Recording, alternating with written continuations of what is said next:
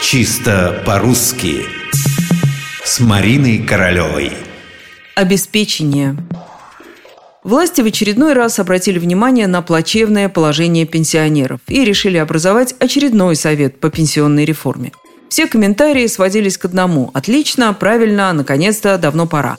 Может, уже и появится, наконец, в России нормальная система пенсионного обеспечения или обеспечения – еще недавно я даже не сомневалась бы, что сказать по этому поводу. Обеспечение и только так. Поддержка у меня была солидная. За ударение обеспечения были как минимум три словаря. Словарь ударений Агеенко и Зарвы, орфоэпический под редакцией Аванесова, да еще и толковый словарь Даля. Правда, у Даля это слово пишется еще и как «обезпечение» через «з».